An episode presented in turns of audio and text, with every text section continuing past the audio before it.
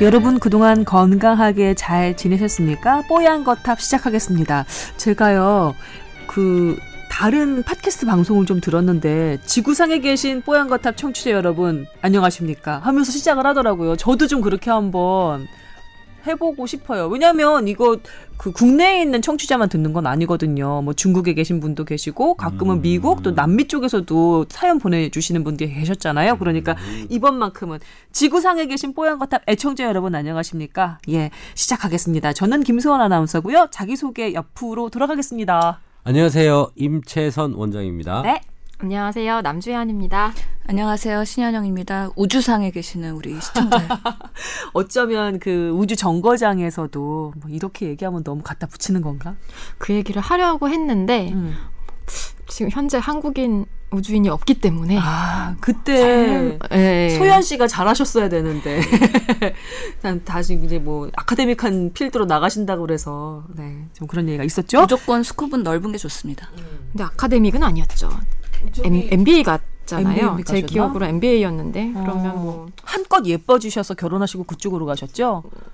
결혼하고 가셨는지 가셔서 결혼하셨는지는 모르겠어요. 제가 하여튼 저희가 지금 이게 무슨 얘기하는 거냐면 그 우주 정거장에 그 저희 한국인 우주 우주 비행사를 보낸다 이런 프로젝트 몇 년 전에 있었잖아요. 그게 벌써 몇 년 전이죠, 남 기자? 그게 벌써 한 7, 8년 되지 않았나요? 그런 것 같아요. 거기 그 이소연 씨. 아, 예, 이소연 씨죠. 네. 성이 생각이 안 났습니다. 이소연 씨를 그 맨 마지막에 보내서 예 뭐 방송도 하고 대통령이랑 막 인터뷰도 하고 난리도 아니었잖아요. 많은 사람들이 9년, 9년 된 9년 됐어요. 2008년 4월이에요. 벌써요? 2008년 시간이 이렇게 또 빠르다. 그렇네요. 예. 아니, 그래서- 우리 오프닝에 갑자기 아, 우주로 갔어. 왜 그랬냐면 그때 어, SBS 기자들도 그 우주 비행사를 뽑는 그 시험에 많이 응시를 했어요. 오.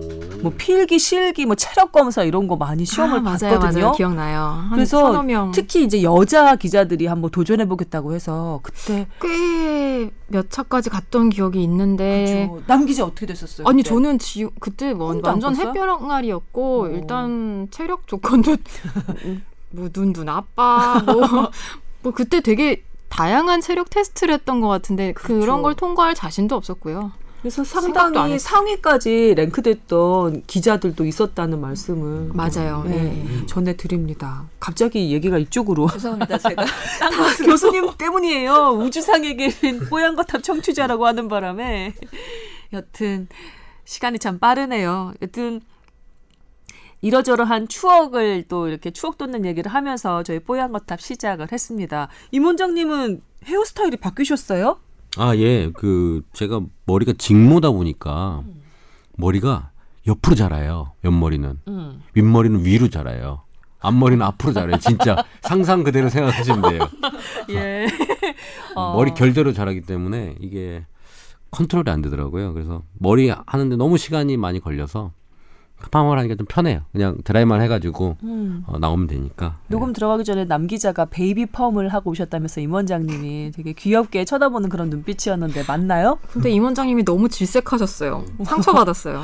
아 이게 좋게 얘기를 해줘도 받지를 않아요. 어, 이 근데 원장님? 여자들의 인사 방식이 너 이해가 안 가요. 뭐 이렇게 네. 뭐 예뻐요, 너무 좋아요, 왜 이렇게 뭐 이렇게 막 좀 사실 좋으면서 그런 얘기 아니, 들으죠. 아니 아니야. 근데 남자들의 인사들은 친한 때 아이 새끼야 뭐 어쩌고 저쩌고 너는 뭐 폭탄 맞았냐 이런 게 인사법이거든요. 사실 뭐 욕을 하거나 네. 진짜 친한 사이 뭐 저 새끼 뭐 이런 얘기 많이 하잖아요. 사실 남자들의 친한 인사 표현법은 그런 건데 욕이 한 절반쯤은 섞여 들어가야 네. 된다고. 뭐 욕은 아니지만 하여튼 조금 경멸하거나 무시하는 형태로 사실 하고 들어가는 게 좀 남자들의 인사 방법인데 여성분들은 이게 뭐 이렇게 한껏 치켜 올려주니까 그럴 수밖에 없어요. 근데 이게 저도 좀 남성적인 성향이 있는데 여자들 사이에서 너는 왜 그렇게 생겼냐 이렇게 했다가 진짜 상처받을 거예요. 여자들은 인간관계 유지가 안 돼요. 그래서 샤방샤방하게 어 예뻐요 이렇게 할 수밖에 없어요. 저 이, 어, 이 나- 분위기 난 못해, 적응하셔야 난 못해. 적응 안 어. 된다고. 아니, 근데 맞- 네, 네, 근데 남 사실 기자. 우리가 또 별로면 별로 얘기 안 해요. 음. 그냥 그냥 사실 아유, 기반. 머리 하셨네요. 그냥 그러고 넘어가요. 음. 그러니까 여성들은 뭐 약간 코- 이렇게 부풀려서 막 과장되게 포장? 얘기하는 음. 건 있지만 없는 사실을 막 반대 방향으로 해서 이렇게 하지는 않는 것 같아요. 근데 그런 건 있어. 상대방 좋아하면 막 그거를 조금 더 크게 얘기해 주는 건 있어. 음, 맞아요. 소은 언니 너무 예뻐요. 막 남기자 너무 어려 보여. 막 이런 거 있잖아. 우리 이러지 않기로 하지 않았나요? 우리 셋? 우리 따로 모임 가져서 우리 서로 까는 모임 한번 가져보자. 이러지 않았나요? 예. 조동찬 죽여버릴 거야. 내가 날 두고 어딜 간 거야. 어. 예, 여튼 이 이런 여초 분위기 어떻습니까, 임 원장님? 아직 적응은 안 돼요. 음, 적응 안 돼요. 두 달이 지났는데. 나이가 먹고 여성 호르몬이 많아진다면 음, 좀 가능해지지 않을까 생각합니다. 저희는 약간 그런 모습을 보는 게 또 즐겁네요. 김, 김소원 선배는 어떠세요? 예전에 조 선배랑 할 때랑 음. 지금 같은 이런 분위기. 아니 물론 그 컨텐츠 그걸 떠나서 음. 그냥 분위기만 놓고 저는 어 사실 그 조동찬 기자와 남성 의사들과 방송 그러니까 남성 의사가 여러 버전이 있었잖아요. 지금 이제 임 원장님으로 정착이 됐었지만 항상 여자 출연자가 저 혼자였거든요. 아주 예외적인 몇몇 그 특집을 빼놓고 그렇죠. 그때는 살짝 적응하는데 좀 힘들었어요. 왜냐하면 다 무시하고 까고 지금 임 원장님이 말씀하신 대로 그런 분위기였기 때문에 살짝 적응하는데 에, 좀 애로가 있었지만 그 금방 적응하겠던데요. 나중에는 편한 느낌도 있었어요. 막 싸우면 말려야 되고 그런 거 아니에요, 중앙? 저도 저도 그냥 쥐어뜯고 싸웠어요. 같이. 음, 그렇구나. 저도 같이 싸웠기 때문에 제가 아무리 기립근을 얘기해도 옆에서 받아주지를 않는 거예요. 그래서 없어진 거죠 그, 그러니까 그게 사라졌지. 얼마나 서운했으면. 예, 그렇습니다. 자, 음. 두 분은 어떻게 지내셨나요? 남 기자님과 신 교수님. 저는 평범하게 지내서 별로 특별히 얘기할 건 없네요. 아, 그래도 한번 쥐어 짜봐요. 캐릭터가 조드러져야 되는데, 이 여초 방송에서. 이 골룸 그 에피소드 중에 여초 방송 우리밖에 없단 말이에요. 음. 그렇구나. 그래요. 예, 맞아요. 제가 좀 피부가 좋아진 것 같진 않으세요? 좋아졌어요. 화장품을 바꿨나요? 아니면 어떤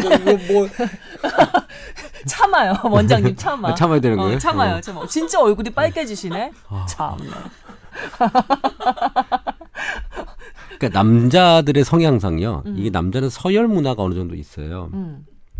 그래서 뭐 남자 친구랑 여자 친구 사우 사사기다가 헤어졌어요. 근데 그 여자 친구가 어떤 남자랑 같이 가는 걸 봤는데 음. 그 남자가 무지 잘생기고 또 돈도 많아 보이고 딱 그러면 어떤 생각이 드냐면 아 그래 인정해야지라고 숙이는 게 있거든요.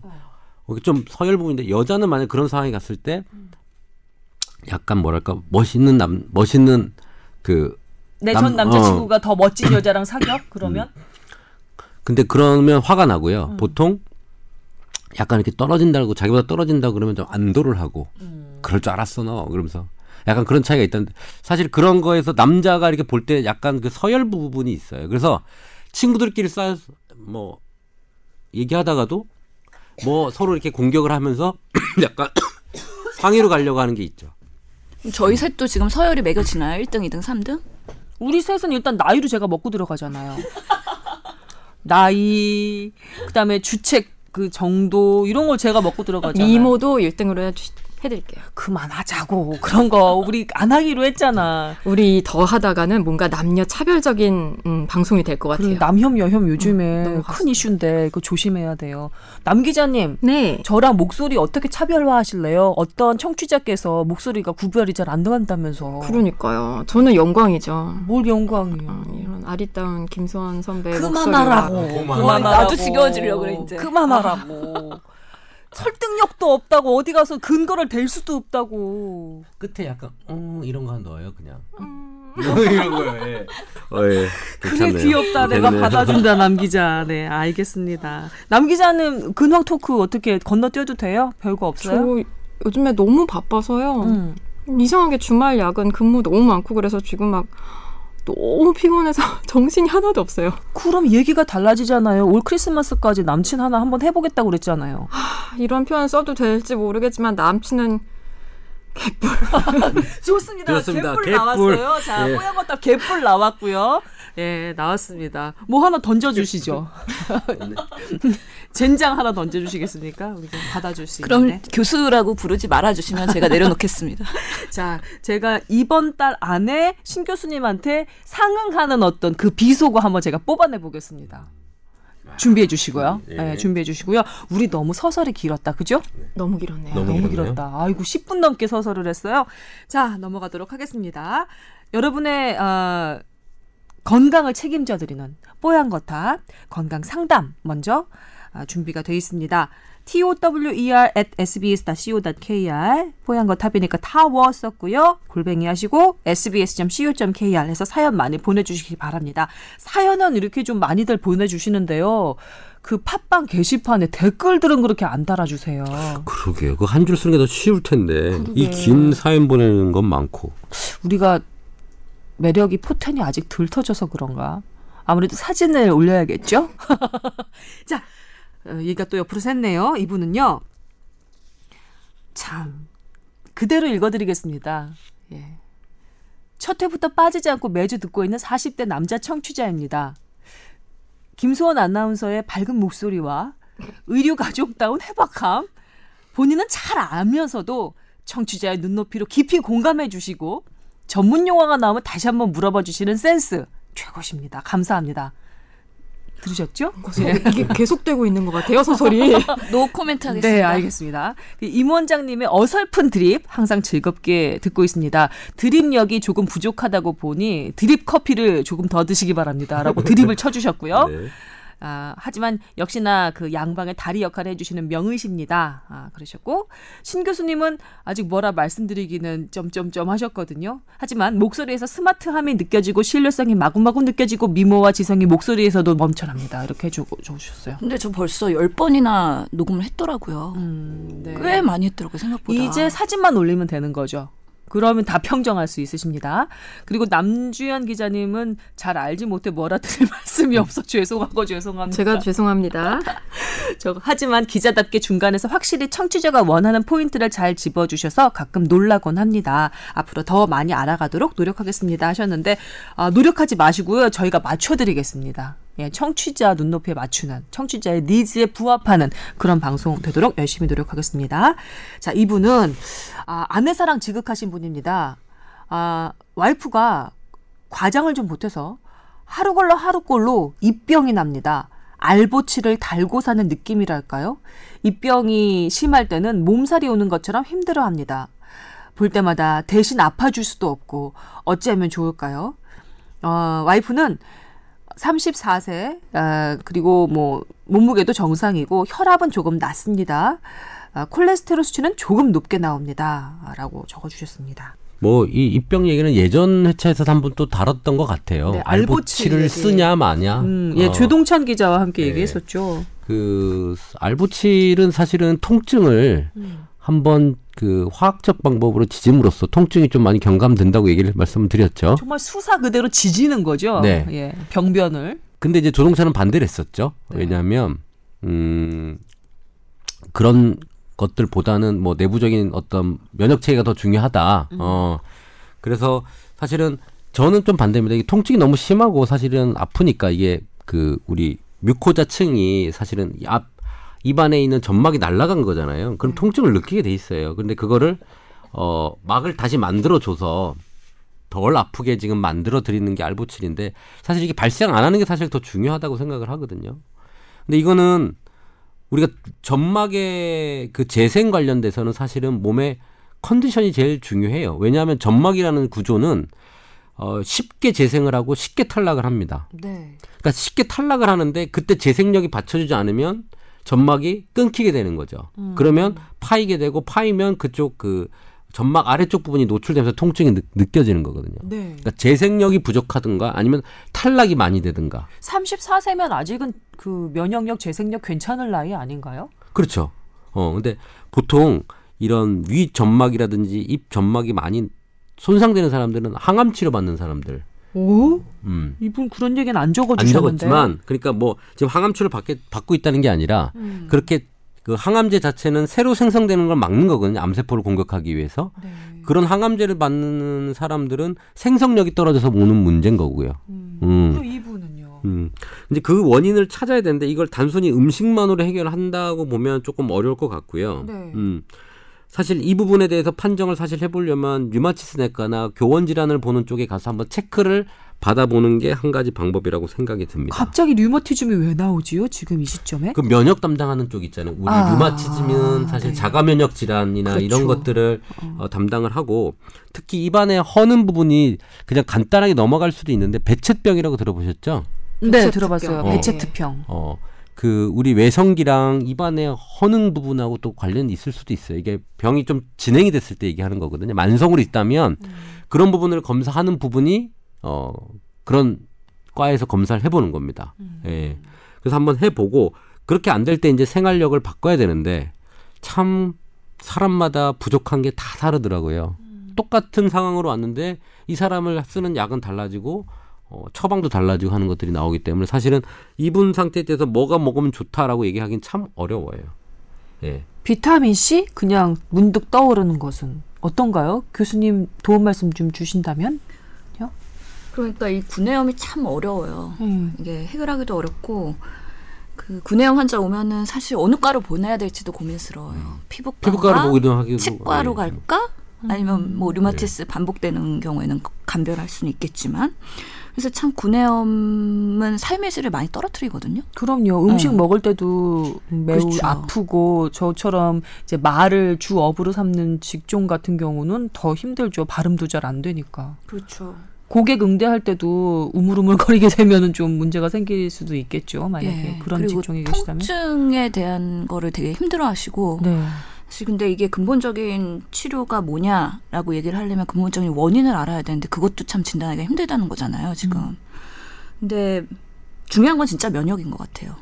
아, 그, 그 면역을 어떻게 높이느냐고요. 그게 정말 중요한데 그 면역을 올리기 위해서 아직 의학적으로 뭔가 뾰족한 수가 별로 없는 거죠. 어허. 근데 적어도 면역이 더 떨어지지 않도록 우리가 할 수 있는 예방적인 건강한 생활 습관 같은 건 있는 것 같아요. 그래서 뭐 구내염은 보통은 여러 가지 원인이 있을 수 있지만 하여튼 전신 상태가 떨어지고 면역력 떨어질 때 세균이나 곰팡이, 바이러스 이런 감염들이 생기면서 반복적으로 나타날 수가 있거든요. 그런 사람들은 뭐 한번 라이프 사이클을 보기는 해야 될 것 같아요. 스트레스 너무 많이 받지 않는지. 그리고 잠을 잘 못 주무시지는 않는지. 음. 아니면은 생리주기랑 관련돼서 어. 호르몬 변화가 있지는 않는지. 네. 아니면 체중을 너무 갑작스럽게 빼진 않았는지. 아하. 그리고 비타민 B12가 결핍이 되는 경우. 비타민 B12요? 예, 철분과 엽산 어. 이런 것들이 결핍되진 않았는지, 그러니까 내가 영양적으로 골고루 섭취하고 있는지 그런 것들을 봐야 될 것 같고요. 예방적으로 그러면은 종합 비타민 제제를 하나 구입해서 먹어보는 것도 대처가 될까요? 대처 방법 뭐 그런 건 아니에요? 나쁘지는 않을 것 같은데 그게 이분은 벌써 드셨을 것 같아요. 이 정도라면 먹고서도 지금 해결이 안 되기 때문에 연락을 주셨을 것 같고요. 근데 뭐 혈압도 평소에 좀 낮은 편이고 그다음에 콜레스테롤도 높다고 하셨잖아요. 사- 나이 30대. 음. 그렇다 보면은 건강한 생활 습관을 그렇게 하고 계시지는 않을 것 같다는 생각은 들긴 해요. 아 그래요. 예, 요것만 뭔가- 딱 보더라도 예, 규칙적인 운동을 하시거나 아니면 식생활에 뭔가 균형적인 그런 식단을 가지고 하시는지 그런 것들이 좀 의문이 되긴 하거든요. 자, 남 기자님. 네. 남 기자님 누구보다도 바쁘게 살고 계시잖아요. 요즘 같이 갑자기 뭐 기온이 뚝 떨어지고 계절이 바뀔 때 면역 관리 어떻게 하십니까? 살기 위해서라도 정말 건강 관리를 해야 되는 그런. 여기자의 삶, 네. 기자의 삶 살고 계시잖아요. 저는 그래서 한 3년 전부터 정말 안 하면 죽을 것 같아서 운동을 해요. 네. 한 주에 한 번씩 그냥 제일 가까운 데서 하려고 집 앞 정말 바로 앞에 앞에 동에 있는 데 작은 짐에 가서 음. PT를 해요. 아, 그래서 효과가 좀 있어요. 그 전과 후로 좀 건강이 좀 달라지는 걸 음. 느끼나요? 일단 꾸준히 운동을 하니까 그냥 이만큼 근근히 살아가는 것 같고요. 저는 되게 자세가 안 좋았거든요. 그래서 어깨랑 목이 많이 아팠는데 그 부분이 지금도 여전히 안 좋아요. 조금만 힘, 힘 빠지면 뭐 기립근은커녕 그런 거 없어서 그런 거 그냥 그따위는 없어요. 예, 그냥 이렇게 굽은 어깨가 되긴 하는데 그래도 예전보다 많이 나아졌죠. 운동 안 했으면 아마 지금 요즘처럼 일을 못 하고 있지 않을까? 그런 생각도 근데 해요. 일주일에 한 번이면 너무 적은 거 아니에요? 그렇긴 한데 한 번이라도 안 하는 것보단 낫더라고요. 그리고 뭐 두 번 할 수 있을 땐 하고 저는 사실 걷는 걸 좋아해서 요즘에는 너무 힘들어가지고 그냥 운전을 많이 하긴 하는데 많이 걷고 계단 이용하려고 하고 그렇게 평소에는 하고 이제 일주일에 한 번은 운동하고 그렇게 아, 그- 하고 있어요. 면역력 관련해서 그 누구보다도 질문을 많이 받을 분이 우리 임 원장님이랑 신 교수님이시거든요. 본인들의 건강 관리, 면역 관리는 어떻게 하고 계세요? 저는 아직까지 건강한지 좀 수면만 좋으면 음. 잠을 푹 잤다 느낌이 들면 개운해지기 시작하고요. 음. 그리고 제가 몸이 안 좋을 때는 뭐 세상에 좋은 것들을 제가 다 알아서 챙겨 먹죠. 뭐 조용하게 먹고 있기 때문에 진짜 네. 부럽다. 네. 교수님은요? 저도 뭔가 감기가 올 것 같이 목이 칼칼하거나 조금 시- 신체에 안 좋은 사인이 있다 그러면 우선은 잠을 많이 자요. 잠을 푹 자는 거. 정말 수면만큼 좋은 면역력 유지가 없는 것 같아요. 잠이에요. 전 네. 100% 잠. 잠, 잠. 네. 음. 그리고 영양 주사를 가끔씩 맞고요. 그래요? 어. 저 수액으로 맞는 거? 예. 어. 그리고 뭔가 몸에 걱정되는 사인이 온다 그러면 저는 적극적으로 검사를 해서 염증 수치가 올라가진 않았는지 아니면 갑자기 심장이 가끔씩 콕콕 쑤실 때가 있거든요. 저도요. 그럴 때 심전도도 해봤고요. 어. 새로운 사랑이 나타났나요? 왜 그러죠? 심장이 콕콕 쓰죠? 아 그래요? 네. 네. 왜 심장이 콕콕 쓰시죠? 네. 아 적극적으로 예, 그- 조기 검진을 하고요. 하시는구나. 음. 근데 이거 너무 이 의사 선생님들이 할 수 있는 일이고요. 음, 저 같은 일반인은 그래. 요즘에 날 추워지고 막 건조하니까 차를 많이 마셔요. 네, 오늘도 우리 임 원장님 제공해주신 페퍼민트를 음. 열심히 마시고 있는데 커피를 좀 줄이고 따뜻한 차를 마시면은 체온이 좀 올라가는 느낌이 들거든요, 진짜 많이 마시면. 그 면역을 올리는데 이제 기간별로 보면요. 음. 봄과 가을에 원래 사람들이 환절기를 맞아서 몸이 안 좋아지는 경향을 많이 느끼잖아요. 근데 의학적으로 연구한 걸 보면 봄과 가을에 백혈구 수치가 음. 어, 국민 평균이 떨어져요. 20% 정도 떨어지거든요. 5분의 1이나. 네. 그래서 뭐 여름 겨울에 정상이었던 백혈구가 어떤 턱걸에 걸려 있는 사람은 기준치 이하로 떨어지는 사람들도 꽤 있을 거예요. 봄 가을에 그래서 백혈구를 그러니까 피 검사를 해볼 때는 내가 봄 가을에 한번 해봐라. 내 백혈구가 많이 떨어지는지를 조금 보고요. 백혈구에도 뭐 림포사이트가 있고 뭐 여러 가지가 있는데 그 중에 면역을 담당하는 그 두가 크게 뭐 뉴트로필하고 있어요. 걔가 좀 떨어지는지 그런 걸 좀 보고 그 면역력이 그러니까 백혈구가 떨어지니까 면역이 좀 떨어질 거 아니에요. 네. 그때 해야 될 것이 아까 얘기했는데도 온도를 뺏기면 안 돼요. 체온? 네, 왜냐하면 어. 어, 세포를 만들고 어떤 일을 생, 그 우리 몸에 대사를 할 때는 에너지가 들어가는데 그 열이 그 에너지가 추움으로 해서 그 춥게 되면 사람이 살기 위해서 온도로 먼저 가버려요. 음. 생리적으로. 그래서 아. 그래서 따뜻한 걸 먹어서 온도를 뺏기지 않아야 되는 게 중요해요. 그래서 조금 뭐랄까 봄 쌀쌀 봄 그 우리 찬바람 불 때까지도 내복을 입고 온도를 유지하고 따뜻한 걸 계속 먹고 음. 그렇게 온도를 유지해서 에너지를 뺏기지 않고 그 에너지를 가지고 떨어졌던 백혈구를 생산하거나 어. 어, 몸의 대사를 하는데 쓰시는 그렇지. 게 좋다. 그, 그, 그것에 에너지를 써야 되는데 네. 백혈구 생성에 에너지를 써야 되는데 체온 올리는데 에너지를 뺏겨버리면 백혈구로 갈 에너지가 없어지는 네네. 거니까. 그래서 요즘에 뭐 있네. 우리 생체 온도를 1도 올리자 이런 운동이 있잖아요. 음. 올린 만큼 그 에너지가 딴 데 좋은 데 쓰여진다라고 보셔야 될 것 같고요. 음. 그래서 따뜻한 걸 먹는 게 상당히 중요합니다. 저 팁 하나 더 드릴게요. 음. 그왜 물주머니 같은 거 있잖아요. 따뜻한 물주머니 요즘에 팔거든요. 거기에 좀 물을 채워서 배 위나 허리 뒤쪽에 에, 두고 주무시면 훨씬 더 잠이 깊게 들더라고요. 저도 이 느낌을 압니다. 이 지금 사연 주신 분의 부인 되시는 분이 받는 느낌. 입병이 올락말락할 때 몸살 같은 기운이 느껴지는 그런 느낌을 저도 알거든요. 아, 이거 살짝 이상하다 할 때 그 물주머니 파는 거 있어요. 겉에는 이렇게 천으로 둘러싸여 있고 납작한 물주머니. 거기다가 물을 따뜻하게 채워서 아랫배나 아니면 등 뒤나 이렇게 두고서 잠잘 때 이렇게 있으면 그 다음날 아침에 일어나서 훨씬 더 겉, 가뿐하더라고요. 예. 그래서 사실은 이제 뭐 동양의학적으로 조금 얘기를 하면 좀 특이하긴 한데요. 사람의 기와 뭐 혈액의 흐름을 가지고 얘기를 할때 우리가 우리가 N극과 S극이 있잖아요. 지구가. 네. 그래서 자는 방향도 중요해요. 나 그거 너무 궁금하잖아. 예, 진짜. 너무 궁금하죠. 근데 정말 너무 궁금해요. 그러니까 수맥이다 뭐 이런 걸 모르, 모르겠지만 우선은 그 플레밍의 왼손 법칙이라든지요. 네.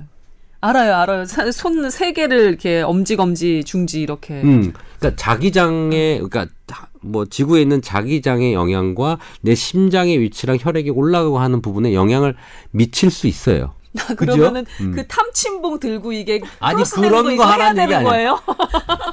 탐침봉 들고 X자로 이렇게 쓰는 그런 얘기를 하는 아게 그런 게 아 니라 아닙니까? 네. 그러니까 자기장의 방향에 따라서 내가 심장의 위치가 어디냐에 따라 머리의 위치가 되겠죠. 그때 심장과 빠져서 나와서 돌아오는 그 순환의 능- 능력이 올라간 의학적으로 설명하면 뭐 한약은 기라고 얘기도 할 수 있지만 순환의 속도에 망가 변화가 있을 거라고 좀 생각이 들고요. 그럼 머리 방향을 북쪽으로 둬야 되는 거예요? 그거는 각자 알아서 차- 알아서? 가서 하시래요. 네. 네. 책임을 안 져줘. 안 져줘요. 어. 그 영양성만 얘기를 하는 겁니다. 네. 어, 그 방향성 부분이 반드시 있어요. 어. 그리고 어, 순환 부분에 대해서 개인적으로 볼 때는 그 우리가 몸이 안 좋을 때 뜨거운데 지지라고 하죠 어른들이 그럼요. 구들장. 구들장이 뜨끈한 주면 안. 이게 위에는 약간 그 우리 옛날식은 좀 춥잖아요 차갑고, 예. 차갑고 아래는 뜨겁고 하면 이게 교, 대, 대류라고 하죠 네. 교류가 일어나요 음 그래서 어 내가 어디가 안 좋은 데가 있으면 한쪽을 따뜻하게 해가지고 교류를 시키는 것도 한 가지 치료 방법 중에 하나예요 아 조기옥 생각납니다. 수승화강. 예, 수승화강. 음. 따뜻한 걸 배에 올렸죠. 어, 이것도 다 순환의 어떤 포커스가 되는 거죠. 네. 어, 한의학적인 이론이에요. 그렇습니다. 신 교수님이 계속해서 옆에서 웃으셨는데 음. 정말 궁금하네요. 제가 이렇게 맞장구 치면서 임 원장님 얘기를 듣는 게 이게 웃겨 보였나요? 아니, 그러니까 우리가 이게 한방이랑 의학이랑 좀 나눠지는 것 같아. 왜, 한방 왜요? 얘기 나오면 네. 김수환 아나운서가 너무 이렇게 관심을 보이면서 맞장구를 잘 치고요. 우리 아버지가 한의원을 그만두셨기 우리 때문에 과학 전문 분야인 우리 남주영 기자랑 저는 네. 약간의 괴리감과 함께 민망한 표정을 서로 지으면서 이런 게 좀 있어. 얘기를 해주세요. 그것도 그렇지만 네. 전 임원장님 말씀 들으면서 그 저희 어머니가 그런 거에 좀 관심이 있으시거든요. 근데 또 그 뭐라 그러죠? 저 요즘 이렇게 단어가 생각이 안 나요. 그, 그거 40 넘어가면 더 심해지는데 어떡하나. 그 풍수랑 풍수라고 해야 되나 그런 거에 따라서 뭐 네. 머리를 북쪽으로 향하면 안 되고 뭐 그런 게 또 있어요. 음. 그래서 어머니가 생각하시는 걸 다 맞추려면 집을 새로 지어야 돼. 어차피 창문과 문의 방향은 다 정해져 있는데 또 뭐 바른 문 쪽으로 하면 안 되고 뭐, 뭐 되게 많더라고요. 그걸 다 맞춰서 거기다가 지금 원장님 말씀하신 N극, S극까지 하다가는 집을 새로 지어야 되겠더라고요. 그거에 맞춰서. 네. 어떤 사람들은 너무 지 표면에서 너- 높게 떨어진 곳, 그러니까 막 20층, 30층 이런 초고층 아파트에서 지내는 것이 건강에 또 별로 좋지 않다는 그런 얘기도 있어요. 어, 거기서도 또할 말씀 있으신 많아요. 그런 눈빛인데. 그 환자 중에 근데 잠깐만, 우리 신 교수님이 계속해서 진, 얘기에 진입할 타이밍을 계속 엿보고. 있는 눈치였거든요. 이쪽 먼저 하시고 그 다음에 아, 돌아와야 돼. 그럴까요? 우리 너무 빠져갖고 빠진 거 계속 가고 그 다음에 돌아와야 돼. 정말 네. 못 들어갈 수도 있어서 끝도 없어요. 지금 이 세계에 없을 수 지금 있어서 어, 지금 네. 무궁무진한 세계이기 일단 때문에 아파트 층수 얘기까지만 아, 하고 그럴까요? 네, 네. 정리를 하시죠. 근데 이게 과학적으로 검증된 바는 없을 것 이게 같긴 뭐 하지만 진맥이라는 걸 할 때 이제 어, 산소가 모자라고 이렇게 폐가 안 좋은 맥, 그 맥상이 있어요. 이제 그렇게 얘기를 하는 환자들한테 물으면 어, 뭐 높은 아파트에 살아요? 왜 이렇게 공기가 모자라죠? 제가 티벳에서 6년을 살았습니다. 이렇게 되는 거예요. 네. 근데 그 사람은 계속 머리가 아파. 이유를 알 수가 없는데 병원에서 검사해서 안 나오죠. 근데 사실은 병원에서는 검사 결과가 안 나오면 사실 답을 못 주는데 그 원인은 산소가 뇌로 안 간다는 거죠. 원래부터 그 고원에 있을 때 산소 용적이 적잖아요. 네, 그렇죠. 그게 고산병이죠. 뭐. 고산병이긴 한데 부족인데. 만성 고산병처럼 특별하게 이게 검사에 나오지 않는 이제 그런 사람들의 뭐 병원이었으면 아마 또 뭐 비아그라를 처방했겠지만 어, 그 그런 사람들한테 이제 폐의 기운을 올리는 그런 한약들을 쓰죠. 근데 고층에 사는 사람들도 마찬가지예요. 약간 그런 것들이 나타난다고 좀 음, 뭐, 한의학적으로 볼 땐 그렇게 보여요. 그리고 뭐 공기도 그럴 수 있고 기압도 그럴 수수 있죠. 있고 그렇죠. 영향이 조금이라도 몸이 기운이 떨어져 있는 상황에서 네 발 달린. 동물은 땅을 밟고 살아야 건강하다고 그랬죠. 네. 인간은 두 발인데. 그래서 네? 인간이 두 발이라서. 죄를 질 때 네 발로 엎드리더라고요. 아, 네. 네. 네. 자, 이제 교수님 반격의 시간이 돌아왔습니다. 아니 우리 구내염 하다가 지금 면역까지 왔어요. 아, 그래서 그러네요. 면역을 어떻게 강화할까 하다 보니까 여기까지 왔는데 네. 제가 저번에 대한 항노화학회 갔다 와서 얘기 신체? 면역 음. 면역 강화 방법에 대해서 제가 카톡방에 올렸었잖아요. 맞아요. 그걸 한번 말씀드리고 싶어갖고 기회를 노리고 있었어요. 오랜 시간 기다리셨습니다. 네. 오래 기다리셨습니다. 근데 우리가 알고 있는 많은 것들이에요. 이거를 다시 한번 제대로 하고 있는지 remind를 하기 위해서 제가 읊어드리도록 하겠습니다. 네. 우선은 숙면, 스트레스 관리, 충분한 물 섭취, 규칙적인 운동을 하되 심폐 운동과 부교감을 자극해야 되고요. 부교감 자극은 뭔가요? 글쎄요. 안정. 아 명상, 음. 음, 안정. 네. 음. 너무 심폐 운동 하다 보면 교감신경이 항진되거든요. 아, 예. 그리고 체중 관리, 그리고 금연, 적당한 음주, 청결, 손 씻기, 야외 활동, 적당한 적절하게. 음주요? 예. 음. 음주를 하긴 하되 조금씩만. 네, 한 번 마실 때 한두 잔 정도면은 괜찮다고 오히려 나오는 경우도 있기 때문에 식사는 비타민 C 같은 경우는 풋고추, 피망, 파프리카, 양배추, 베타글루칸을 보충하려면 버섯, 비타민 C는 수수, 보리, 율무, 기장, 메밀, 비타민 A는 붉은 고추와 당근, 말린 살구, 그다음에 유산균 섭취. 그리고 체온 아까 얘기한 것처럼 어, 체온을 올리는 거 그리고 정기 건강 검진 이렇게까지 아직까지는 이렇게 나왔고요. 참 제가 많이 아는 거에 다 들어가 있네요. 그래서 숙면. 어. 제일 중요하다니까요. 숙면을 제일 처음에 언급을 하시더라고요. 저 요즘에는 최신 의학 지견에 보면은 뭐 얼마 전에도 뉴스가 났던데 치매 환자가 수혈을 했더니 인지 기능이 좋아지더라 그런 얘기도 있고요. 젊은 피를 수혈하는 거. 근데 그 기사는 아니면- 조금 위험해 보이던데. 그쵸. 그건 일반하기. 어려운 네. 거죠. 그리고 자극적이긴 케이스가 하죠. 너무 열, 열일곱 명이든가요. 되게 예. 적어서 좀, 어, 좀 조금 약간 그렇죠. 무슨 예. 그리고 우리 그런 기사 댓글에는 뭐가 잡 나쁘냐면요. 이 납치 사건들 많아질 텐데 막 이러면서 걱정하는 그런 기- 댓글들도 달려요. 그리고 줄기세포 치료. 그리고 면역세포 치료 음. 이런 것들이 최신 의학에서는 얘기가 되고 있는데 네. 아직까지는 그런 근거나 대중화하기에는 음. 많이 부족한 상태죠. 그래서 그리고 음주는 근데 워낙 논란이 많아서 얼마 음, 조금만 전에 마셔도 식도암 걸린다는 네, 얘기도 위암, 있고. 바람 위험이 소주 한두 잔에도 는다는 얘기가 있어서 음주는 조금 생각을 좀 해봐야 될것 그럼 같아요. 우리 한 잔도 마시지 말까요 앞으로? 나는 반댈세. 나는 반댈세. 아니 근데 우리 우리가 마시고 안 마시고와는 별개로 어쨌든 저, 좀 제대로 전달은 때? 해드려야 네. 될것 같아서요. 그러니까 절주 말고 금주를 더 권고하시겠다. 네. 요즘에 음주 가이드라인이 그렇게 강화되고 있어요, 사실. 네네. 뭐 예, 한국 줄어들고 사람들이. 알코올 분해 능력이 좀 효수가 좀 떨어진다고 하더라고요. 그래서 외국의 연구를 그대로 갖고 오기엔 조금 무리가 있지 않을까. 에다가 예, 생각을 합니다. 한국 사람들 두주불사하는 사람들 많더라고요. 예, 한 번 마시면 포금하시는 분들이 많으니까 더군다나 음주 분해 효소가 부족하다는데 포금의 문화까지 있고 이러면 더 위험 그 할 수 있으니까 될 수 있으면 술 한두 잔쯤은 괜찮다라는 기사가 술 마시는 행태에 대해서 마치 면죄부를 주는 것 같은 사- 그런 기분이 들 수도 있거든요. 술을 원하는 분들한테는 그래서 좀 조심스러운 거겠죠. 아니 이렇게 방송을 하다 보니까 제가 쇼닥터가 돼가고 있는 것 같고 우리 남 기자가 근거 중심의 의학 전문 기자가 되고 있는 그런 두 분이 밸런스를 좀 맞춰주 보세요. 예. 아니 캐릭터가 바뀌었어. 지금. 원래는 안 그랬는데. 아유 참. 예. 아니 얘기를 하다 하다 보니까 뭐 이렇게 마, 마 이렇게 이, 이 동네도 들르고 저 동네도 들러서 이렇게 다시 또 이렇게 면역으로 예, 신 교수님이. 잘 잡아주셨어요. 그러게요. 진행자는 뭐 하고 있는 거죠? 교수님하고 기자님이 이게 예. 자기장에 빠지셔서 또 잠깐 그렇죠. 자기 빠져, 예. 네훅 자기 빠질 뻔했죠. 어, 예. 빨, 빨리 다시 돌아와야 되는데 예. 자기장이 아직도 허우적거리고 있었네요. 자, 아 그런데 하나 확실한 건 이분은 아내를 사랑하시는 분입니다. 사연 주시는 분은 아니 이런 분들 너무 많으세요. 지난번 지지난번이었나요? 그때도 손 그쵸. 아내 손 예. 그리고 그 산후조리, 그그 산후조리도 출산 어떻게 해야 있었고. 되나. 약간 또 이 심통이 나려고 하고 막. 아직 올해가 다 가지 않았어요 남 기자. 근데 저는 크리스마스까지 구할 수 있습니다. 항상 긍정적으로 모든 걸 낙관적으로. 네. 근데 저는 왜 심통이 나요? 본인 남편 되시는 분 열심히 잘 그 건사하고 계시잖아요. 얘기 좀 해주세요. 이런 분들도 있다고. 아들 둘에 또 건사해야 되는 큰 아들 같은 남편. 그래서 돈 먹는 하마. 돈 먹는 응, 하마. 아마 네, 신 교수님 가정사 한번 살짝 건드려 봤고요. 네. 저희 집에도 큰 아들 하나 있어요. 네. 자, 왜 아직도 웃고 계세요? 소리를 내세요. 이거는 오디오만 나가는 아니 방송입니다. 밴드 하는 큰 돈 먹는 네. 하마인가요? 예, 밴드를 좋아했던 큰 돈 먹는 하마가 저희 집에도 있어요. 자, 이렇게 음, 해결을 해드렸고요. 어휴, 시간이 많이 갔네. 어떻게 하지? 그래도 이 여성 탈모 관심 있어 하시는 분들이 많으니까 두 번째 사연 해결해 드리고 갈까요? 알겠습니다. 이분은요. 어, 조금 전에 제가 언급해 드린 대로 여성 탈모 관련한 사연 보내주셨습니다. 안녕하세요. 어느 순간 정수리가 휑해서 깜짝 놀라서 메일을 쓰게 됐습니다.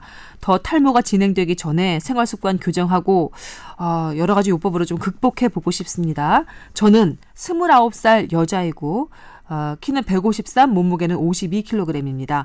아토피를 어려서부터 앓고 있고요. 두피가 가렵거나 각질이 생기는 경우가 많습니다. 요즘 들어 늦게 자고 늦게 일어나는 나쁜 습관 가지고 있습니다. 매운 음식 좋아하고요. 술 마시는 것 좋아합니다. 질문입니다. 어떤 습관이 탈모에 영향 주는지 궁금합니다. 두 번째는 한의학에서는 탈모를 막기 위해 어떤 처방을 내려주시나요? 그리고 세 번째는 탈모가 심해져서 만약 병원을 찾게 된다면 어떤 식으로 치료가 진행될지 궁금합니다. 모든 탈모인 여러분 힘냅시다. 라고 적어주셨습니다. 여자 탈모는 좀 특이한 것 같아요. 남자랑 좀 틀린 것 같고요. 어, 특히 그 우리 스트레스성 탈모처럼 우리 동전 모양으로 똥 이렇게 되는 거 있죠. 원형 원형 탈모 또 많고 그 다음에 우리 어, 이마 가운데 옆에 뭘 가장자리 이런 데가 점점점 빠져가지고 이쪽이 좀 파이는 부분도 있고요. M자형 M자형. 형태로 가는 여성분들도 꽤 있고요. 여성분인데 M자형 탈모도 있어요. 있어요. 많아요. 아, 예, 네. 꽤 많고요. 그리고 어 사실 강남에 가 보면 두피 모발 이식 병원이 꽤 많아요. 원래는 남성을 타겟으로 사실 했는데 여성분도 참 많다는 걸 보고 깜짝 놀랐습니다. 근데 거기는 이식을 할 때 어, 이, 특히 이 가느다란 모발, 그러니까 두꺼운 모발을 심는 게 아니라 여성분들은 가느다란 모발을 해서 이 두피와 헤어라인. 헤어라인을 해가지고 헤어라인을 만들어요. 음. 그게 빠질수록 휑해지고 뭐 그런가 봐요. 네, 네. 그래서 미용 목적으로 이렇게 이식을 하시는 분들이 있는데 이분 같은 경우에는 그런 미용 목적이 아니라 우선은 아토피랑 두피에 문제가 있기 때문에 빠진 거 빠진다고 좀 보이거든요. 이거는 약간 질병성이라고 좀 저는 생각이 좀 들어요. 네. 이렇게 아토피나 두피에 각질이 생기는 사람들 그 모근을 보게 되면 상당히 불안하게 구성돼 있어요. 딱 그 모근이 자리 잡아서 튼튼한 모근이 아니라 모근이 비실비실하고 마, 어 우리 퇴직이라고 하죠. 이게 모근이 자라서 성장을 하고 나중에 휴지기에 빠졌다가 탈, 탈락을 하거든요. 네. 그 끝부분에 와 있는 분 그 상태가 많아요. 이 각질이 있는 사람들을 이렇게 보면. 근데 각질이 먼저가 아니라 두피의 건강 상태가 안 좋기 때문에 모근이 그런 영향을 받는 거라고 보이거든요. 음. 그러니까 두피의 건강 상태를 먼저 올려야 되겠다. 음. 음. 매운 음식과 술을 좋아하시는데 두피는 가렵고 각질도 자주 생기는 분이거든요. 그래서 사실은 매운 음식은 피부에 어떻게 보면 좋은 음식이긴 해요. 어, 왜냐하면 어, 향이라고 하는 그 우리가 매운 음식의 그 특징은 뭐냐면 발산을 해서 이게 피부나 이런 데를 뚫고 나옵니다. 그래서 나쁜 노폐물이나 이런 것들이 있을 때 이렇게 뚫고 나오는 게 있어 서 사실 노폐물 내보내는 데는 좋아요. 네. 어. 땀 많이 나는 게 그런 원리인 네, 거죠. 근데 이제 그게 너무 많이 나도 사실 안 좋고요. 그게 나가서 뭐 그 우리가 기혈라고 하는 기운이 빠지는 느낌이 나게 될 정도로 하시면 사실은 안 되는데 게다가 술을 좋아하고 밤늦게 자고 사실은 두피의 건강 중에 하나가 어제 그 햇빛 있을 때 사용하고 햇빛 있을 때 생활하고 햇빛 없을 때 자는 것도 상당히 중요한 부분이거든요. 음. 그래서 사실은 이런 습관 부분하고 두피의 부분의 건강을 어 매니지먼트를 해보면 조금 탈모가 덜 진행될 거라고 저는 생각이 듭니다. 나이가 젊기 때문에 네. 회복이 될 거라고 생각이 됩니다. 탈모와 생활 습관 영향 있다라는 네. 말씀이셨고요. 특히나 수면 습관. 네. 오, 53에 52kg면 약간 통통한 편이죠? 음, 음, 뭐 이제 정상 범위에 있을 것 같은데요. 네. 어, 그래요. 스무 살 여자인데 탈모 걱정. 그러니까 스물아홉 살 여자인데 탈모 걱정하면 스트레스가 많이 되겠어요. 이 겉모습에 신경 많이 쓰실 나이이기도 하니까.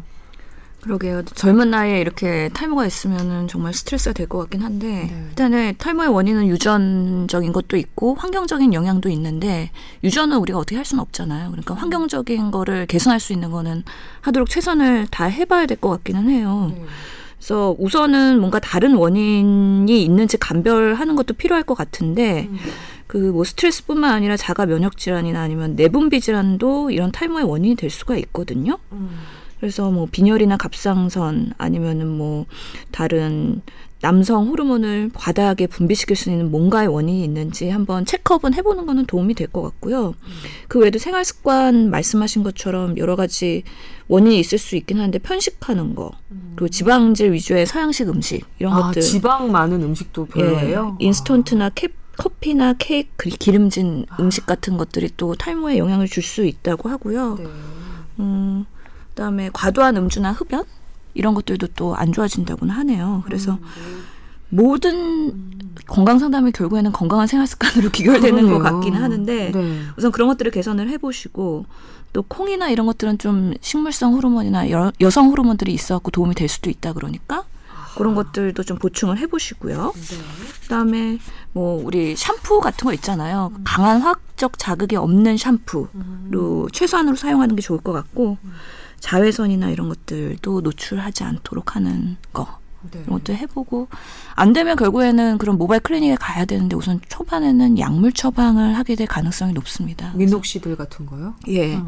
그런 거 드시면서 상담을 통해서 그 반응이나 이런 거 보시고 필요하시면 뭐더뭐 정밀 치료를 받으시는 게 도움이 될 것 같네요. 네, 병원 찾기 이전까지는 조금 전에 뭐 그 수면 습관 말씀하셨는데 수면 습관뿐만이 아니라 식습관도 영향이 있다는 말씀 우리 신 교수님이 주셨으니까요. 기억해 보시고 한번 고칠 거 있는지 꼼꼼하게 체크해 보시는 게 좋을 것 같습니다. 남주현 기자님도 이 여성 탈모 관련해서 꼭 뭐 물어보고 싶은 거 있다고 아까 그러셨는데 아, 아니 저도 저는 일을 시작하고서 약간 스트레스성 탈모가 있어 생겨서 그래서 관심이 좀 많았거든요. 뭐 특별히 뭐가 궁금하다기보다 늘 늘 막 어떻게 하면 좀 덜 빠질까? 약간 스트레스성 탈모라는 건 본인이 어떻게 깨닫게 되셨나요?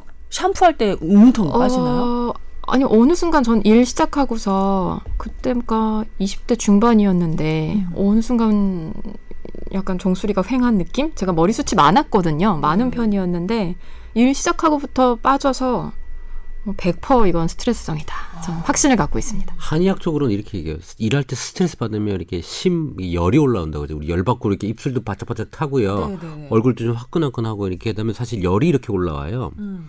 근데 이걸 한의학적으로는 심화가 이제 뭐 올라간다 이렇게 얘기를 하는데 음. 의학적으로 보면 이렇게 머리가 뜨거운 상태가 되면 사실은 모근에 영향이 좋지 않아요. 수분이 날아가고 음. 그래서 이렇게 스트레스가 안정돼서 열이 많이 내려가는 약재를 한약을 먹여요. 음.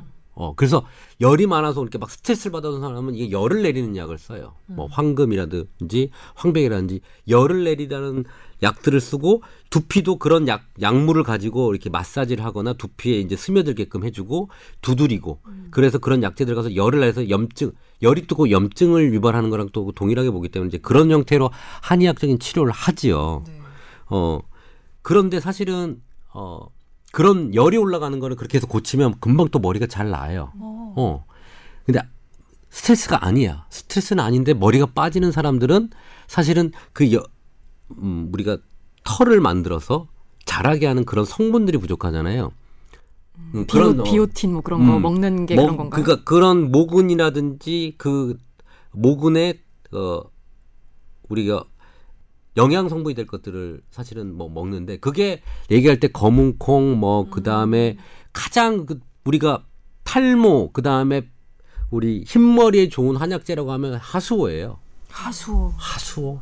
네. 여성한테 좋은 거잖아요. 갑자기 내츄럴엔도텍 막 생각나고. 나지만 그게 그뭐 옛날 고서에 보면 네.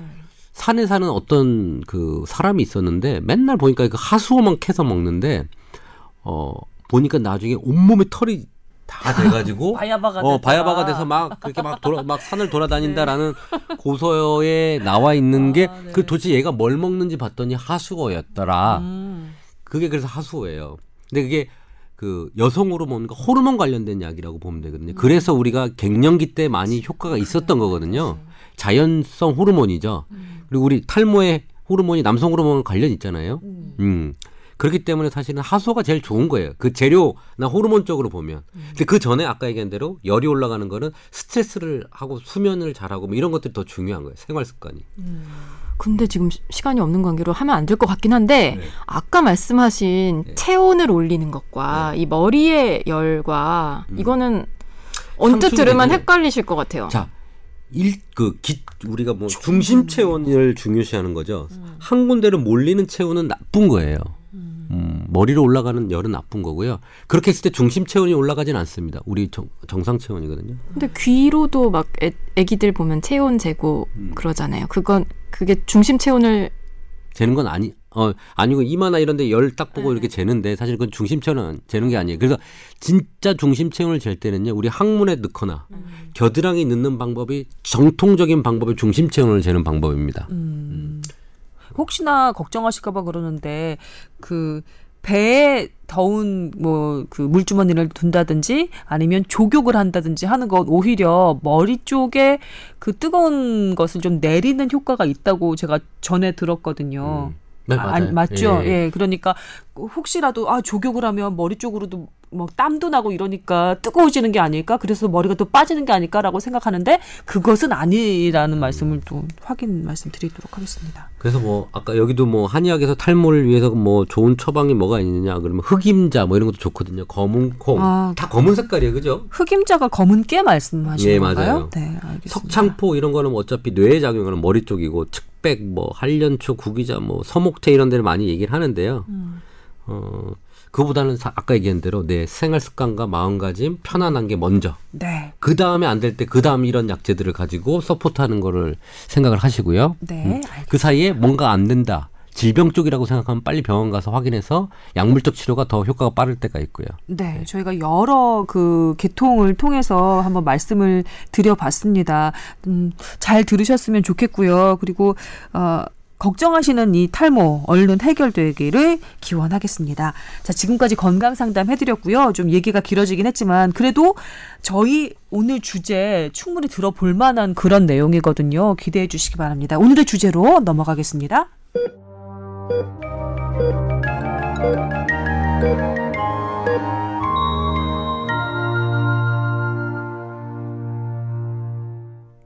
오늘의 주제는 살짝은 분위기를 좀 바꿔서 전해 드려야 되는 것 같기도 해요. 왜냐하면 우리가 이 주제를 선정한 이유가 어, 얼마 전에 유명을 달리한 세상을 떠난 김주혁 배우, 예, 배우 김주혁 씨의 사건 사고에서 이제 연상해서 이 주제를 선정을 한 거였거든요.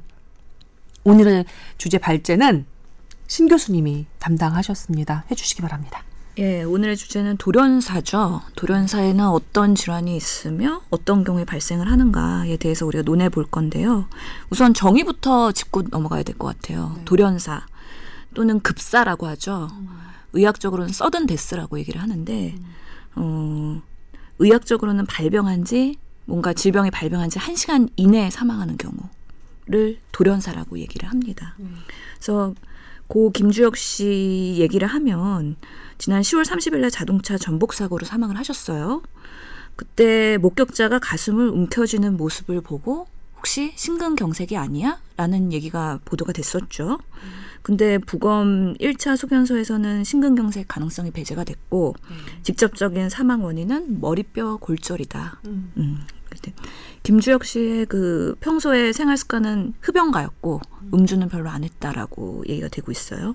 그리고 최근에 뭐 가려움증 때문에 피부과에서 뭔가 불안이나 좀 긴장 완화에 도움이 될 수 있는 약물을 처방을 했다라는 얘기가 있고요. 아직까지는 조직 검사나 약물 처방은 결과가 나오지 않았기 때문에 확실한 그런 사인은 확인하지 못한 상황이에요. 네, 그러니까 저희가 김주혁 씨의 사망이 돌연사이다 이렇게 말씀드리는 건 전혀 아니지만 어, 그 사고 소식을 마, 들은 많은 분들이 어, 저런 식으로 갑자기 어, 급성 발작으로 인해서 사망까지 가는 경우를 상정을 하고 이제 약간 궁금해하시고 무서워하시는 분들이 많으시더라고요. 그래서 저희가 이 주제를 한번 선택을 해봤습니다. 사실 저는 제 출퇴근길이 그 길이에요.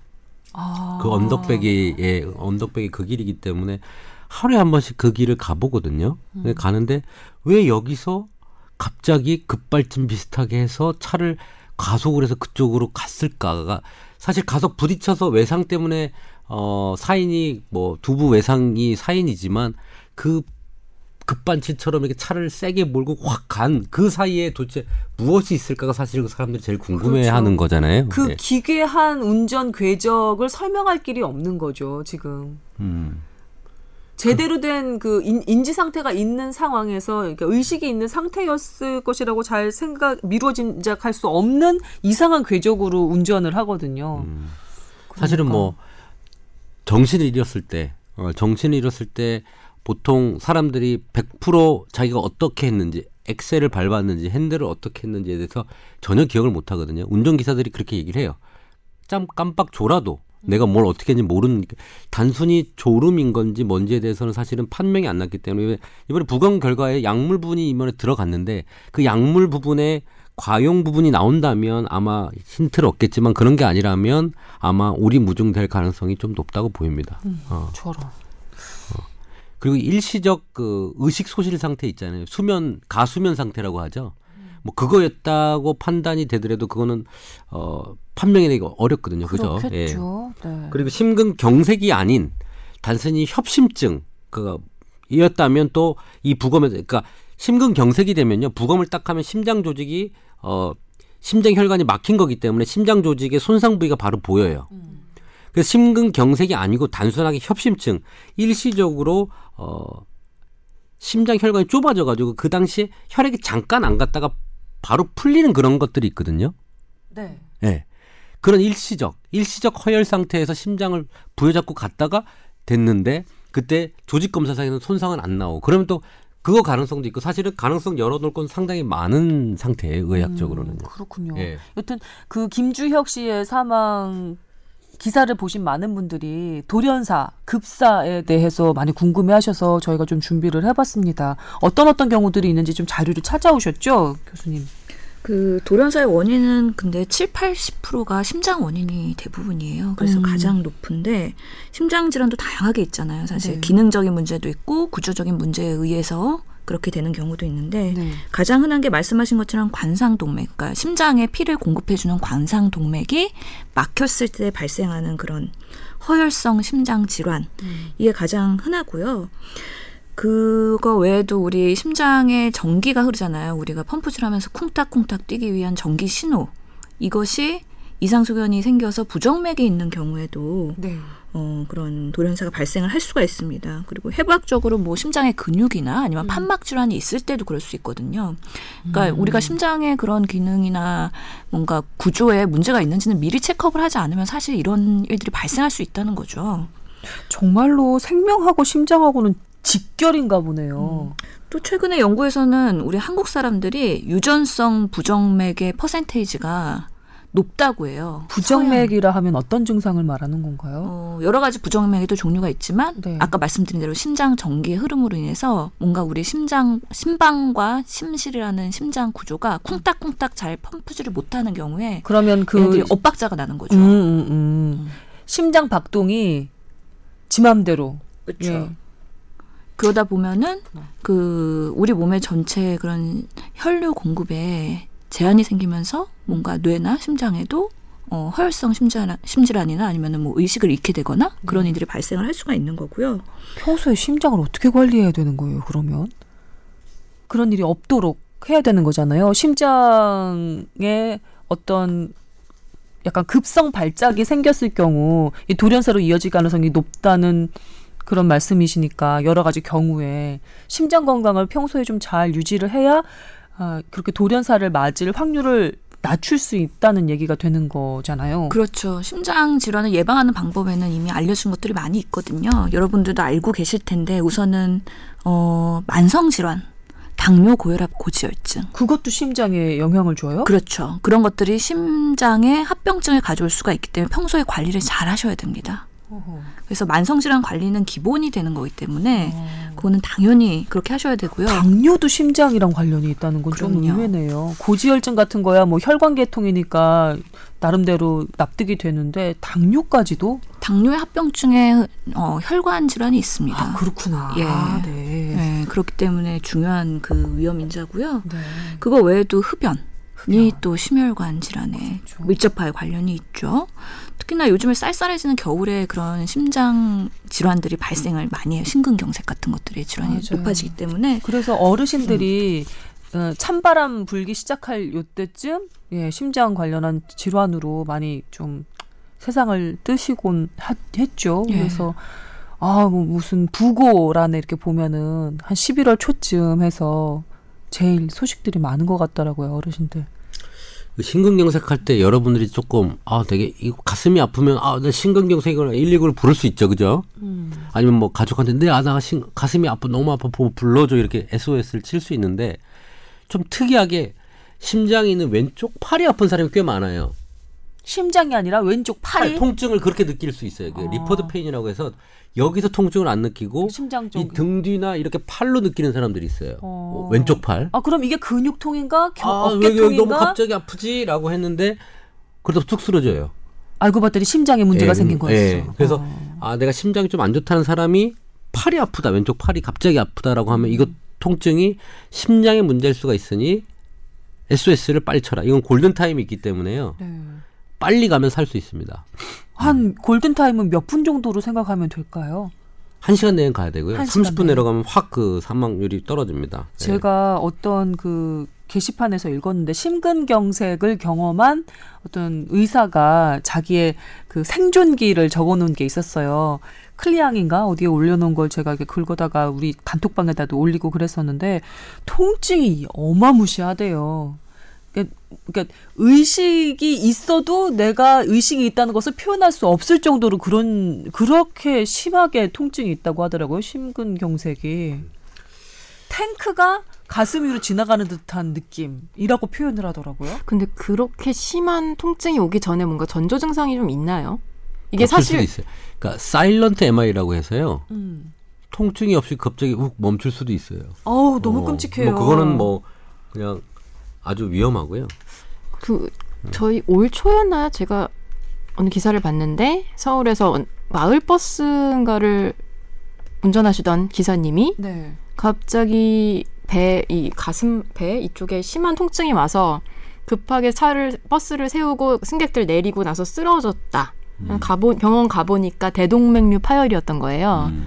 그러니까 그분은 어쨌든 통증이 오니까 바로 안전 조치를 하고 차를 세우고 뭐 승객들을 다 내리고 그렇게 한, 한 시간이 다행이다. 있었던 거죠. 네. 그리고 그분이 판단을 잘 하셨던 것 같은데 네. 그냥 우리가 이 얘기를 하는 거는 뭐 차, 운전을 하고 있거나 그런 상황이 아니라면 바로 도움을 청하고 만약 운전을 하고 있는데 조금이라도 몸에 좀 이상이 생겼다 싶으면 음. 바로 차를 세우고 조치를 해야 이런 뭐 김주혁 씨 원인은 우리가 아직 알 수 없지만 그렇죠. 예, 사고를 막을 수 있지 않을까. 제가 몇 주 전에도 청주에서 50대 남성이 일가족을 태우고 운전 중에 급성 발작으로 사망해서 예, 큰 사고가 난 적이 있었다는 기사를 우리 또 단톡방에 올리곤 했었는데요. 이 그분 역시 심혈관계 질환이었을 것으로 추정이 된다고 그렇게 기사에 적혀 있는 걸 본 적이 있습니다. 그러니까 이전에 전조 증상을 느껴서 어떻게 처치를 하지 못할 정도로 그렇게 급성으로 발작이 오는 경우도 많은 것 같더라고요. 그러니까 훨씬 더 이게 무서운 거죠. 심근경색. 그 음. 심장이 멈추면요. 어 심장이 갑자기 이렇게 손상이 돼서 안 뛰잖아요. 5분 정도나 아 적어도 1분에서 2분 정도는 의식이 있어요. 1분, 그러니까 2분. 그 사이에 내가 뭔가 조치를 할 수는 있는 그건 있다는 거. 119 네. 전화 정도 할 수 있을까요? 아. 그119 전화하면은요. 그 요령이 있어요. 그냥 119를 부르는 걸로 끝나지 말고 네. 그 급사하거나 아니면 그 심근경색 온 사람의 뭔가 호흡이 있는지 의식이 있는지를 확인하고 CPR을 그러니까 심폐소생술을 시작을 해야 되잖아요. 그럴 때 119에 전화를 하면은 거기서 심폐소생술을 어떻게 정확하게 할 수 있는지에 대한 지침을 주거든요. 음, 그래서- 일단 스마트폰을 그 스피커폰 모드로 해놓고 지시를 받아서 아니 요즘에 아주 영상 통화를 하더라고요. 아, 지난번에 예, 모 방송사에서 그렇군요. 예, 한 뉴스 하는 걸 봤는. 예, 그 아나운서 캐스 보니까 영상 통화를 하면서 아예 지시를 받더라고요. 음. 그렇게 어, 위험한 상황에서 1분 내에 뭔가 조치를 취하게 되면은요, 그 나중에 다시 돌아올 가능성이 80% 정도인데요. 음, 10분이 지난 이후에 그렇게 시도를 하게 되면 성공률이 10%로 떨어진대요. 급격하게 떨어지네요. 예, 그러니까 심폐소생술을 제대로 빨리 하는 게 되게 정확하고 중요하거든요. 그렇게 옆에서 심폐소생술을 해줄 사람이 있는 경우라면 정말 그나마 다행인 경우지만 혼자 있을 경우는 어떻게 해야 되나요? 맞습니다. 그래서 집안에서 그렇게 심근경색에 어택이 오는 경우에 사망하는 경우가 80%라고 해요. 아이고. 그래서 나머지, 예. 그래서 가짜 뉴스가 돌았던 것 같아요. 그 아, 기침을 하라는 예, 기침을 식으로. 하라는 말도 안 되는 음. 그 가짜 뉴스가 굉장히 많이 퍼졌잖아요. 그 가짜 예, 예. 뉴스. 근데 중요한 건 어쨌든 몸에 시- 좀 심각한 것 같은 이상이 오면 일단 119에 전화를 빨리 하는 게 혼자 있을 땐 더- 더더욱 음. 1, 2분 정도의 시간이 있다면 음. 그게 제일 중요한 것 같아요. 예, 목격자가 있으면 심폐소생술을 제대로 할 수 있도록 119의 지침을 받고 나머지 목격자가 있다면 빨리 주변에 자동 제세 동기가 있는지 찾아서 그걸 가져오는 게 급선무인 것 같아요. 저 같은 경우도 가끔 뭐 누워 있을 때나 아니면 별로 그렇게 긴장하고 있지 않은 상태인데 심장 쪽에 살짝 어 약간 조이는 듯한 느낌이 들 때가 아주 간혹 있거든요. 그러면 더럽 겁이 나죠. 아 이게 뭐지? 이게 부정맥인가? 아니면 음, 심근경색까지는 아니겠지만 여튼 제가 살아있는 것으로 보아 예이 걱정이 되거든요. 이런 증상을 느끼는 분들이 아마도 우리 처, 뽀얀거탑 뽀얀 가족 여러분 중에 있을 수 있으니까 이런 증상을 뭐 어떻게 설명을 해야 될까요? 심장은요. 네. 어, 통증을 어디서 느낄 것 같아요? 조금 전에 팔로 온다고 하셨죠. 아까- 팔로 오는 그러니까 경우도 아까 있다고 얘는 하셨죠. 명치도 오고요. 팔로도 와요. 그래서 어, 내가 여기 명치 뭐 위에 문제가 있나 이- 이렇게 느낄 수 있는데 심장이 통증을 느끼는 부분은 네. 음, 통, 통증하고 이상한 감을 느끼는 건 팽창하는 압력이에요. 그리고 거기 쌓인 막 아, 음. 네. 우리 근육에 있는 게 아니고 그막 쪽에 있고 그래서 음 심장이 팽창될 때 느끼는 느낌들 그다음에 쪼일 때 나오는 느낌들 이런 것들이 다 이게 어떤 혈액량하고도 좀 관련이 있다고 봐야 돼요. 혈액이 많이 들어오거나 내가 막 쥐어짜가지고 겨우 나가거나 이 부피에 대한 개념이 있기 때문에 본인이 그때 좀 스트레스를 받고 혈액이 많이 몰리거나 적게 몰리거나 이럴 때 어, 박출량이 좀 차이가 날 때 그럴 때 조금 쪼이거나 답답한 느낌이 좀 들고요. 그럴 때 혈액량이 좀- 심장에 들어오는 혈액량이 적어지면 자기 자신한테 먹이를 줘야 되잖아요. 자기 심장에도 먹을 혈액을 줘야 돼. 이거는 몸에 보내는 거잖아요. 네. 그러니까 자기 몸에 보내는 관상동맥이라고 하는 그쪽을 통해서 가는 것도 혈액량이 바뀌어요. 내가 들어오는 양이 바뀔 때마다. 근데 그런 것들이 좀 혈류량이 떨어질 때 뻐근한 느낌 이런 것들이 좀 들 수가 있어요. 그랬을 때 어떻게 하면 돼요? 어 심장이 약간 뻐근한 것 같아라고 했을 때 어떻게 해야 음. 돼요? 물이라도 마실까요? 아니면 기침을 할까요? 사실은 그거는 혈류량을 좀 바꿔주는 부분이니까 누워서 네. 다리를 올려서 우리 어 다리에 있는 혈액을 좀 모아주는 거, 어. 어, 그런 걸 한번 해보면 조금 이게 오래된다고 했을 때는 그런 것들로 해서 좀 혈액량을 바꿔보면 좀 변화가 올 수가 있죠. 자세를 바꿔보라, 다리를 약간 들어보다, 뭐 이런 식으로 음. 좌우로 말씀- 바꿔서 누워보는 것도 괜찮아요. 좌우를 바꿔서 누워보라. 예, 한번 써먹어 볼게요. 예. 사실 저희 어머니가 갑자기 악 하면서 심장을 부여잡았어요 왼쪽에. 어, 내가 최근에 의, 의과생 때 아 의과생 때 아이고 네 심근경색이다. 깜짝 놀라셨겠다. 그래서 119를 불러서 탄 어머니가 막 하고 가- 가는데 뭐 내가 그때 CPR 할 수 있는 것도 아니었고 그래서 급히 갔어요. 그래서 이제 아는 선배가 있을 거 아니에요. 음. 뭐 제가 유식하게 MI가 온 것 같습니다. 라고 들어갔더니 의대생 때, 어. 의대생 때. 영- 전문 용어를 막 응급실을 공- 밀고 들어가다 들어갔죠. 에마입니다 하면서 여기 들어갔는데 대상포진이야 이 새끼야 그러는 거예요. 그래서 아 등에 대상포진 나니까 이게 또 아 또 그아 그래서 아, 아 죄송합니다 하고 지금도 좀- 얼굴이 빨개지시네요, 네. 원장님이. 아, 그때 좀 그러니까 오만했었죠 제가. 어, 그때. 하고 들어가요. 들어가- 아니. 근데 흉통 하여튼 안에 가슴이 콕콕 찌르는 느낌 이거는 그냥 간과할 수는 없을 것 같아요. 그래서 잘 관찰하셔서 이게 얼마 간격으로 얼마나 더 심해지는지 그런 것들 보셔야 될 것 같고 뭔가 안정을 취하면서 좋아지면 모르겠는데 그렇지 않고 계속 반복되거나 심해지면 어, 확인은 해보시는 게 안정할 것 네, 같아요. 그래서 저는 음. 그 의상실로 들어가서 이제 좀 가슴을 압박하는 그 속옷 있잖아요. 그 속옷을 풀어놓고 좀 심호흡을 좀 해보고 그랬었거든요. 그러니까 우리 그 스트레스 받거나 교감, 교감 신경계가 흥분이 되면은 그런 것도 하나의 그런 심장 질환의 리스크가 될 수가 있거든요. 될수 있다. 예, 그럴 때는 어 stress reduction을 위해서 안정을 취하고 아유, 그쵸. 팀장님. 나 스트레스를 너무 주시니까 근데 스트레스를 안 받고 살 수는 없잖아요, 사실. 그러게요. 누구나 다 받고 사는 건데. 스트레스는 내 오랜 친구. 그러니까. 네, 떨어지지도 않는 내 친구. 그거를 어떻게 우리가 대하느냐의 차이인 것 같은데 그거를 좀 대담하게 하시는 분들이 있고 또 그거에 정말 못 견뎌 하시는 분들이 예, 때문에 반응하시는 분도 있으니까. 어떻게 스트레스를 받았을 때 우리가 대응할 수 있는 나만의 전략과 노하우 음. 이런 것도 좀 고민 평소에 해봐야 되는 것 같아요. 아까 제가 어머니한테 그렇게 행동을 했잖아요. 네. 잘한 행동입니다.